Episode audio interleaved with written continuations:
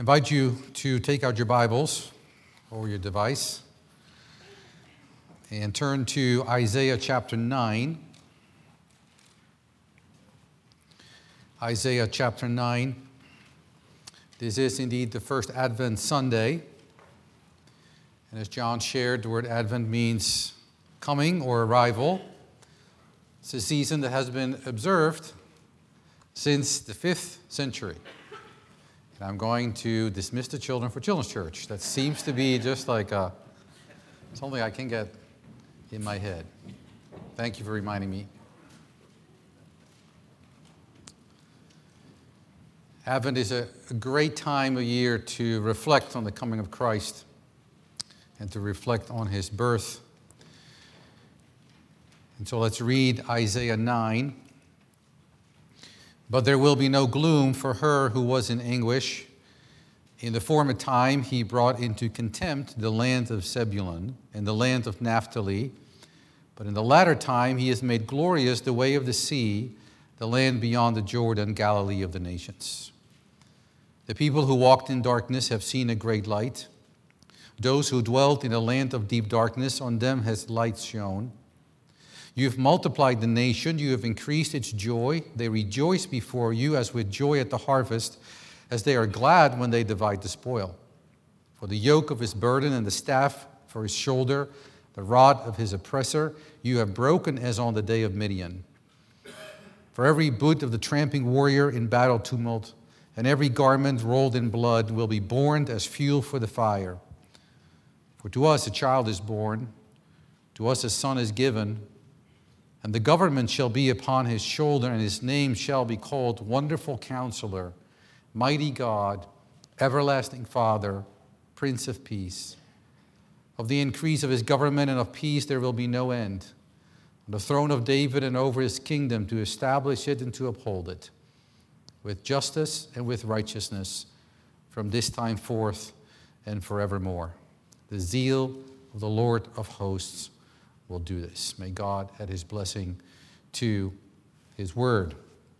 I want to suggest to you this morning that observing Advent is hitting the pause button in your life. And it's very, very much needed. It is extremely easy to be swallowed up in the planning and the decorating and the shopping and the eating and the stressing that seems to be so common for this time of year. I know it has happened to me that Christmas comes around, I'm like, wow, it's Christmas. And we really miss this Advent season of preparing our hearts for celebrating Christmas and celebrating it what it's all about. And so there's two things that I want to do for you to help you slow down and prepare your heart for Christmas. Number one is I've written a Advent devotional. It includes a Bible reading schedule that I recommend you use. It's five days a week, Monday through Friday, and it has a short devotional along with it. I'll have one available for you the next three weeks as well. The other thing that I want to do for you is I want us to look at God's Word as we consider a special Advent sermon series entitled Come and See, to prepare our hearts as Christmas comes around. This morning, we're going to look at the words of the prophet Isaiah, a prophet who ministered to the people of Judah about 2,500 years ago. And let me first set the stage before we look at the passage. Judah which was the southern kingdom, the southern part of Israel, had turned a deaf ear to the Lord. They were very spiritual and they were very religious, but their hearts were far from God, kind of like many people are this season of year. You can go to stores and hear the song played, O come, O come, Emmanuel. You can even hear the song on Hallmark Christmas movies being played. But the truth is, most people have very skillfully deleted Jesus out of Christmas. That's kind of how the people of Judah were in Isaiah's day. Their big concern was the rising threat of the Assyrian army. The Assyrians were the then world power, and they would soon invade from the north the kingdom of Israel, but also sweep into Judah with terror and destruction. So, look how this time and the impending doom is described in chapter 8, verses 22. Isaiah writes, And they will look to the earth, but behold, distress and darkness, the gloom of anguish, and they will be thrust into thick darkness. Distress, gloom, darkness, thick darkness. But instead of turning to God, Judah turned to mediums. Verse 19 of chapter 8 tells us that. And on top of that, they blamed God for the misery they found themselves in. This is the age old knee jerk reaction. When people do dumb things, they turn against God, they ruin their lives, and then they become angry at the Lord for allowing these things to happen. Proverbs 19:3 says, People ruin their lives by their own foolishness, and then they are angry at the Lord. They will not take personal responsibility. That was Judah in, Israel, in Isaiah's days. So here's the question that lingers in the background What about the promises of God? God promised to Abraham that he will be the father of many nations. God promised to David that one day a son would sit on his throne who would rule a rule without end. Are all these wonderful promises now erased because of Judah's sin? That's not a strange thought. I think if we're honest, all of us will have to admit that there have been seasons in our lives that we've been tempted to think the same thing. We've committed some awful sin, and we ask ourselves, is God still loving me? Do the promises of God still stand? Now, for certain, God would purge his people. Judgment would come. The Assyrians would come and take the northern kingdom into captivity. A little over 100 years later, the Babylonian army came and took the southern kingdom into exile to Babel. But God remained faithful to his promise.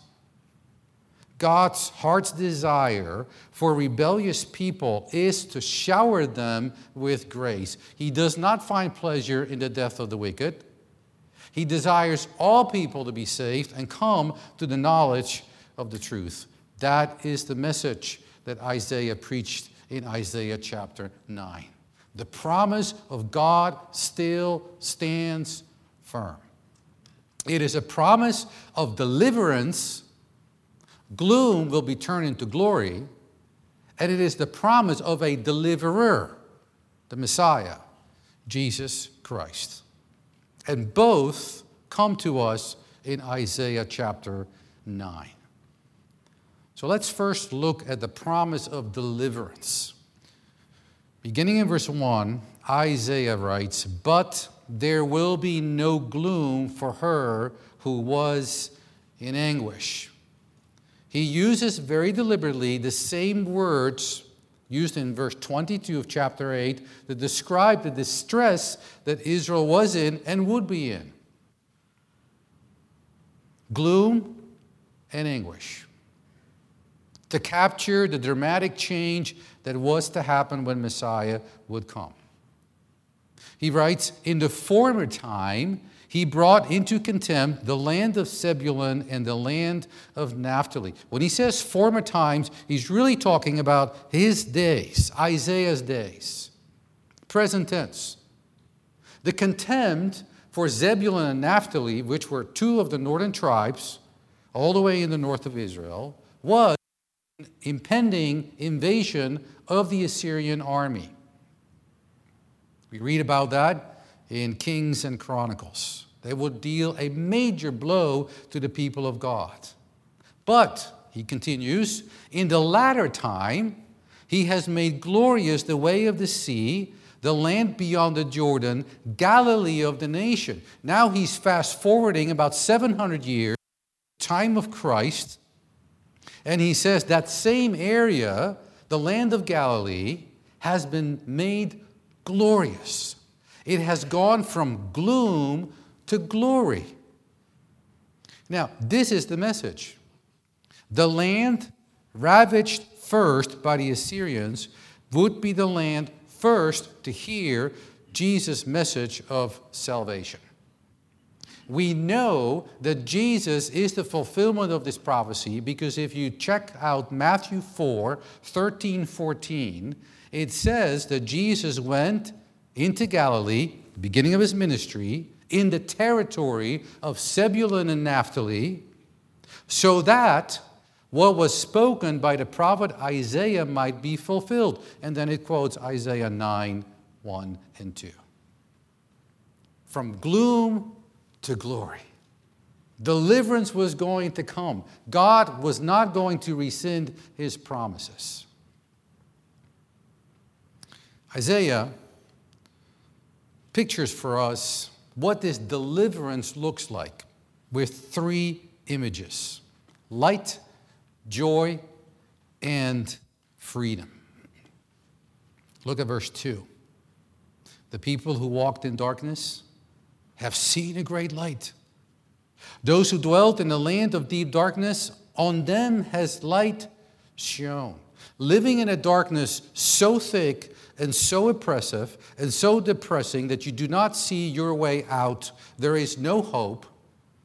Chapter 8, verse 20 talks about people having no dawn. It never gets light, perpetual darkness. In that darkness, Jesus came, and what did Jesus say? I am the light of the world. You follow me, you will never walk in darkness. The light of Jesus can dispel the deepest of darknesses. Light and joy. Verse 3 You have multiplied the nation, you have increased its joy. They rejoice before you as with joy at the harvest, as they are glad when they divide the spoil. This is the gladness that comes from bringing in the harvest, from knowing you have enough food, that your needs are met. This is the joy similar to the joy that a victorious army has when the enemy is defeated and they divide the spoil. When Messiah would come, mourning would be turned into dancing and weeping into gladness. I think you would agree with me that if you know that gloom does not have the final say in your life, it's not the last chapter of the book, but glory is, it changes your perspective. It's like going to the doctor and hearing that you have been diagnosed with cancer, but immediately the doctor adds and says, it is treatable. You leave his office with a realism I've got cancer, gloom, but also with the good news that it's very treatable, glory. Because Jesus has come, those who live in darkness, those who are drained and depressed, can still find joy. Freedom. Look at verse 4. For the yoke of his burden and the staff for his shoulder, the rod of his oppressor, you have broken as on the day of Midian. Yoke, staff, rod, these are all symbols of oppression, of suffering. The suffering that would befall Israel when the Assyrians came and later the Babylonians. But you have broken them, Isaiah says, as on the day of Midian. So, what was the day of Midian? It's the story of Gideon. Remember how God reduced an army of 30,000 to 300 as they were ready to battle the Midianites, that according to Judges had an army like locusts in abundance. The point was that this was a single handed defeat done by God. This was a supernatural act by God. In a similar way, deliverance would come for Israel, Messiah would come, he would break bondage of sin, He would disarm Satan, he would defeat death and bring in freedom. Freedom from beastly addictions freedom from nagging guilt that can plague us over and over again, freedom from obsessive controlling thoughts that are contrary to God's word, freedom from the weight of sin, deliverance, deliverance for Israel, deliverance for his church, deliverance for the nations. All of that wrapped up in a person the person of Jesus Christ. For us, it's fairly easy. We look back on this promise, on this prophecy, and there is no doubt in our mind that Jesus Christ is the fulfillment of this prophecy. He is the deliverer who's going to bring deliverance. But Israel's, or excuse me, Isaiah's audience did not have the blessing of hindsight. So what does Isaiah do?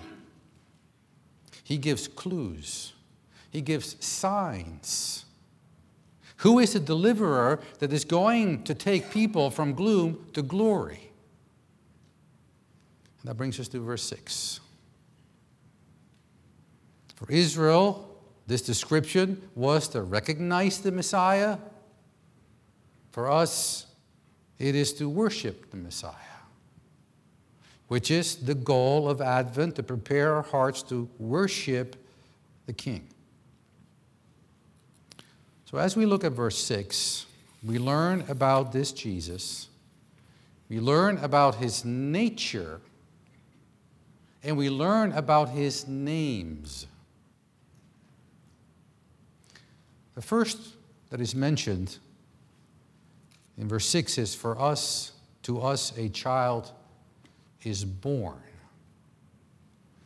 The point of that phrase is to impress on our minds that Messiah would be truly human. He would be born. This is not an angelic being that is dispatched from the sky.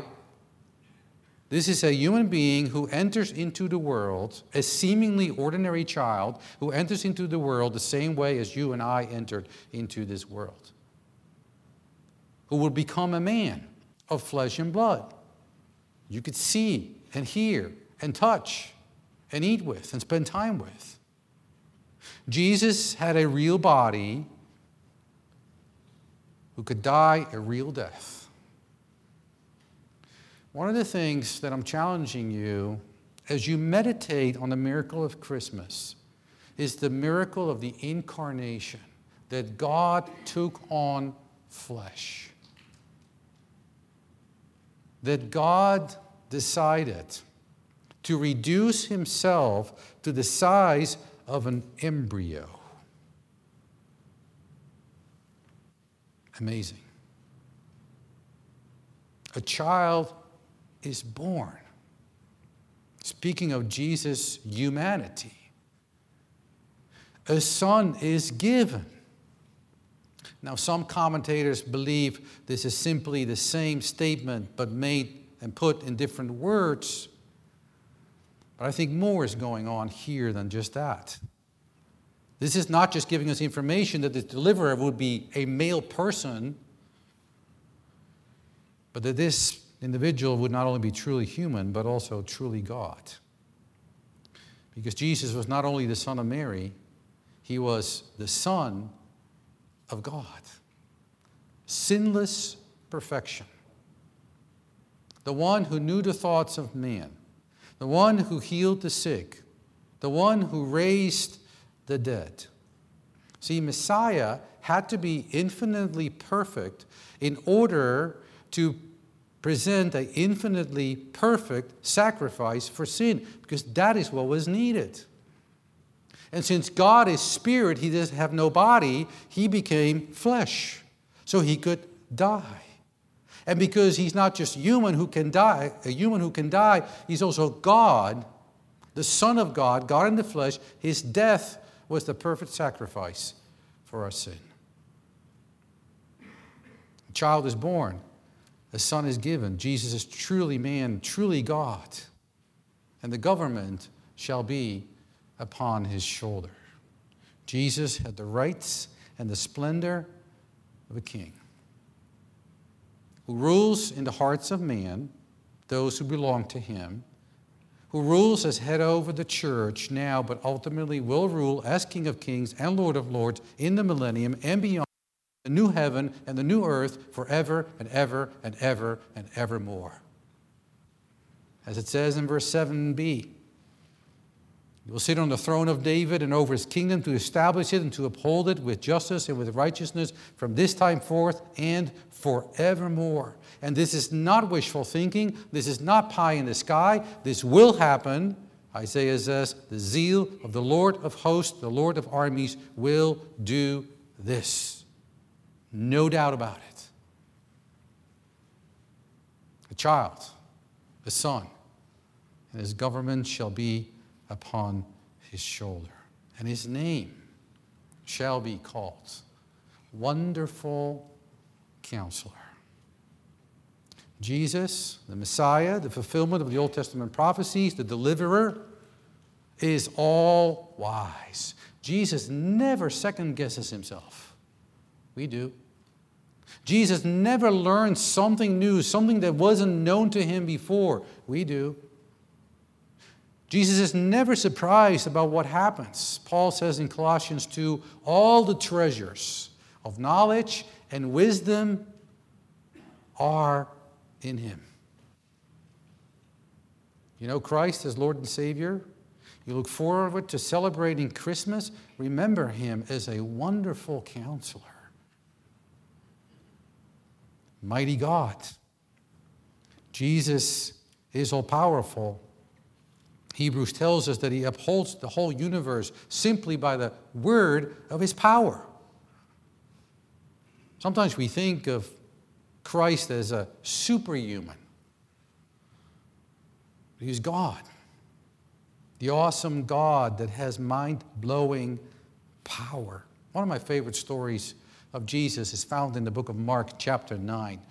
So, Father comes to Jesus with his son, who is demon possessed, falls on the ground, foaming at the mouth. And the father says to Jesus, If you can, please help us. And what's Jesus' response? If I can. It's like asking Michael Jordan if he can shoot hoops.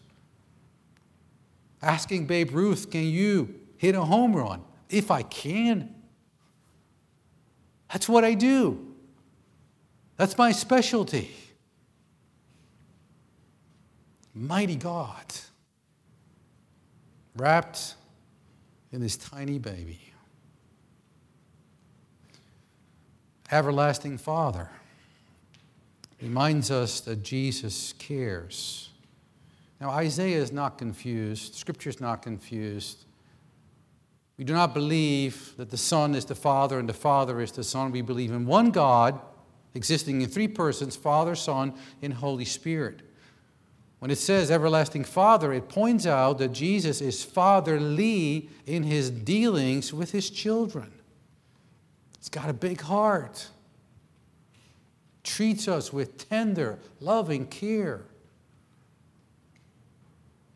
That same episode in Mark 9 that I just referenced one of the most beautiful questions that Jesus ever asked is when the Father approaches him with his son who's demon possessed. Jesus, knowing all things, knowing that he's going to heal this child, knowing there's going to be an incredible miracle of his power, showing his deity, asks this simple question How long has this been going on? Jesus cares about you. He's an eternal or everlasting Father. When you become His child, He will never leave you an orphan. And you never have to attend His funeral. He is the Prince of Peace. That was Jesus' mission, to bring peace. The Hebrew word is shalom, which is much more than just the absence of conflict or the absence of war. It is wholeness, completeness well being in every nook and cranny for us, his children, for Israel, and for the nations. The promise of deliverance still stand, and the promise of the deliverer still stood as well, fulfilled in Jesus the Messiah. So, as I was thinking about that and meditating on this passage, two things I want to leave with you that hopefully can help you as you prepare your heart for Christmas when we celebrate the coming of the deliverer and the deliverance he brought.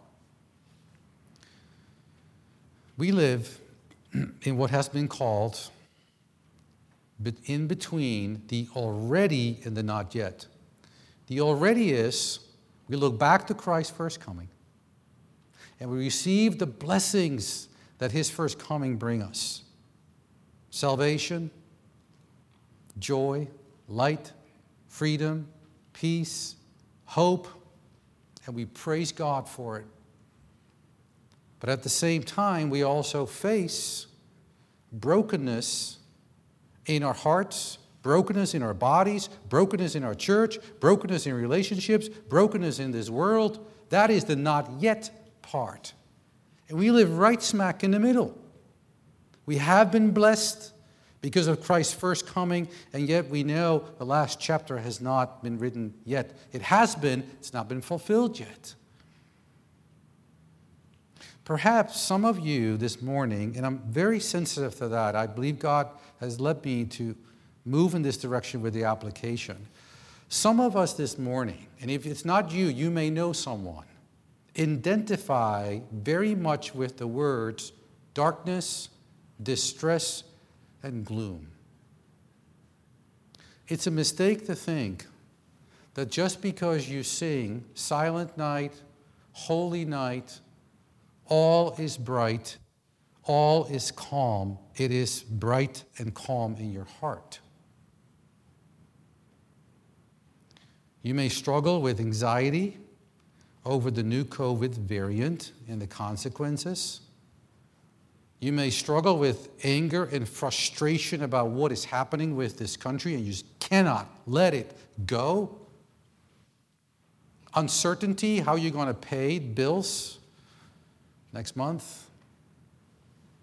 A profound sadness because this is yet another Christmas that you spend alone as a young man, as a young woman, and you desperately want a relationship.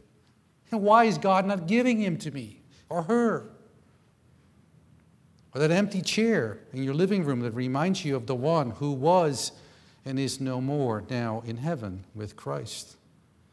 Friendships that you miss, health that is lost, relationships that are broken, prayers that are unanswered.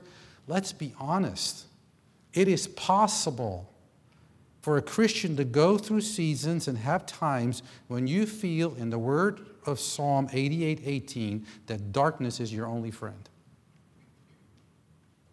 Or, in the words of Isaiah 8 17, that it seems like the Lord is hiding his face from you.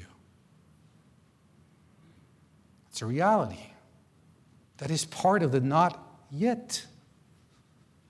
And we're fools if we're not honest enough to acknowledge that. But here comes the other part. During Advent, we not only reflect on the birth of Christ, we also patiently long for his return. If Advent means coming or arrival, we look back to his first coming, but we eagerly, longingly look forward to his return. That's another thing that should fill our minds and our hearts as we wrestle with this already, but not yet. As we rejoice that Christ has come and yet cry with those who have loss just a week or two ago. When we look back, we see that God kept his promise of the coming Messiah. Christ came. We know as we look forward that God will not rescind his promise. He will come back. We can bank on it. And so we yearn for the day that He will wipe away every tear from our eyes, where He will right every wrong, where He will make everything new, the time that God Himself will be among us. And that sustains us in our brokenness, in our not yet. We will go from gloom to glory. We have gone from gloom to glory because Christ came. And we will go from gloom to glory because he will come again.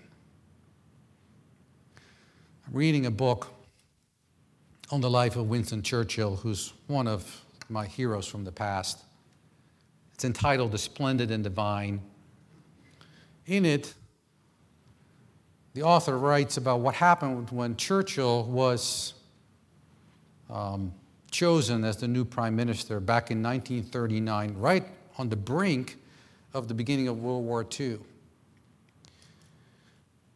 The public and his Churchill's allies greeted his appointment with applause. They sent him letters and telegrams.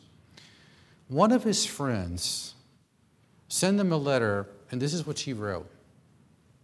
Quote, I can now face all that is to come with faith and confidence. I know, as you do, that the wind has been sown and that we must all reap the whirlwind. But Winston, you will ride on it instead of being driven before it. Thank heaven that you are there at the helm of our destiny, and may the nation's spirit be kindled by your own. And the rest is history. But listen to what she said about a human being. I can now face all that is to come with faith and confidence. If you can say that about a human being, how much more can you say that about the Messiah? I can now face all that is to come with faith and confidence. Why? Because the best is yet to come.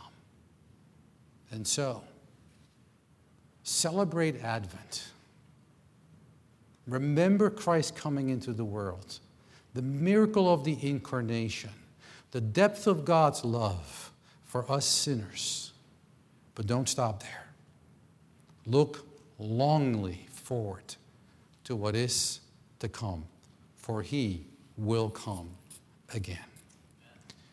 Father, we are so thankful for your eternal love, and that by faith you have become our eternal, everlasting Father, our Prince of Peace, our mighty God, our wonderful counselor, and so much more.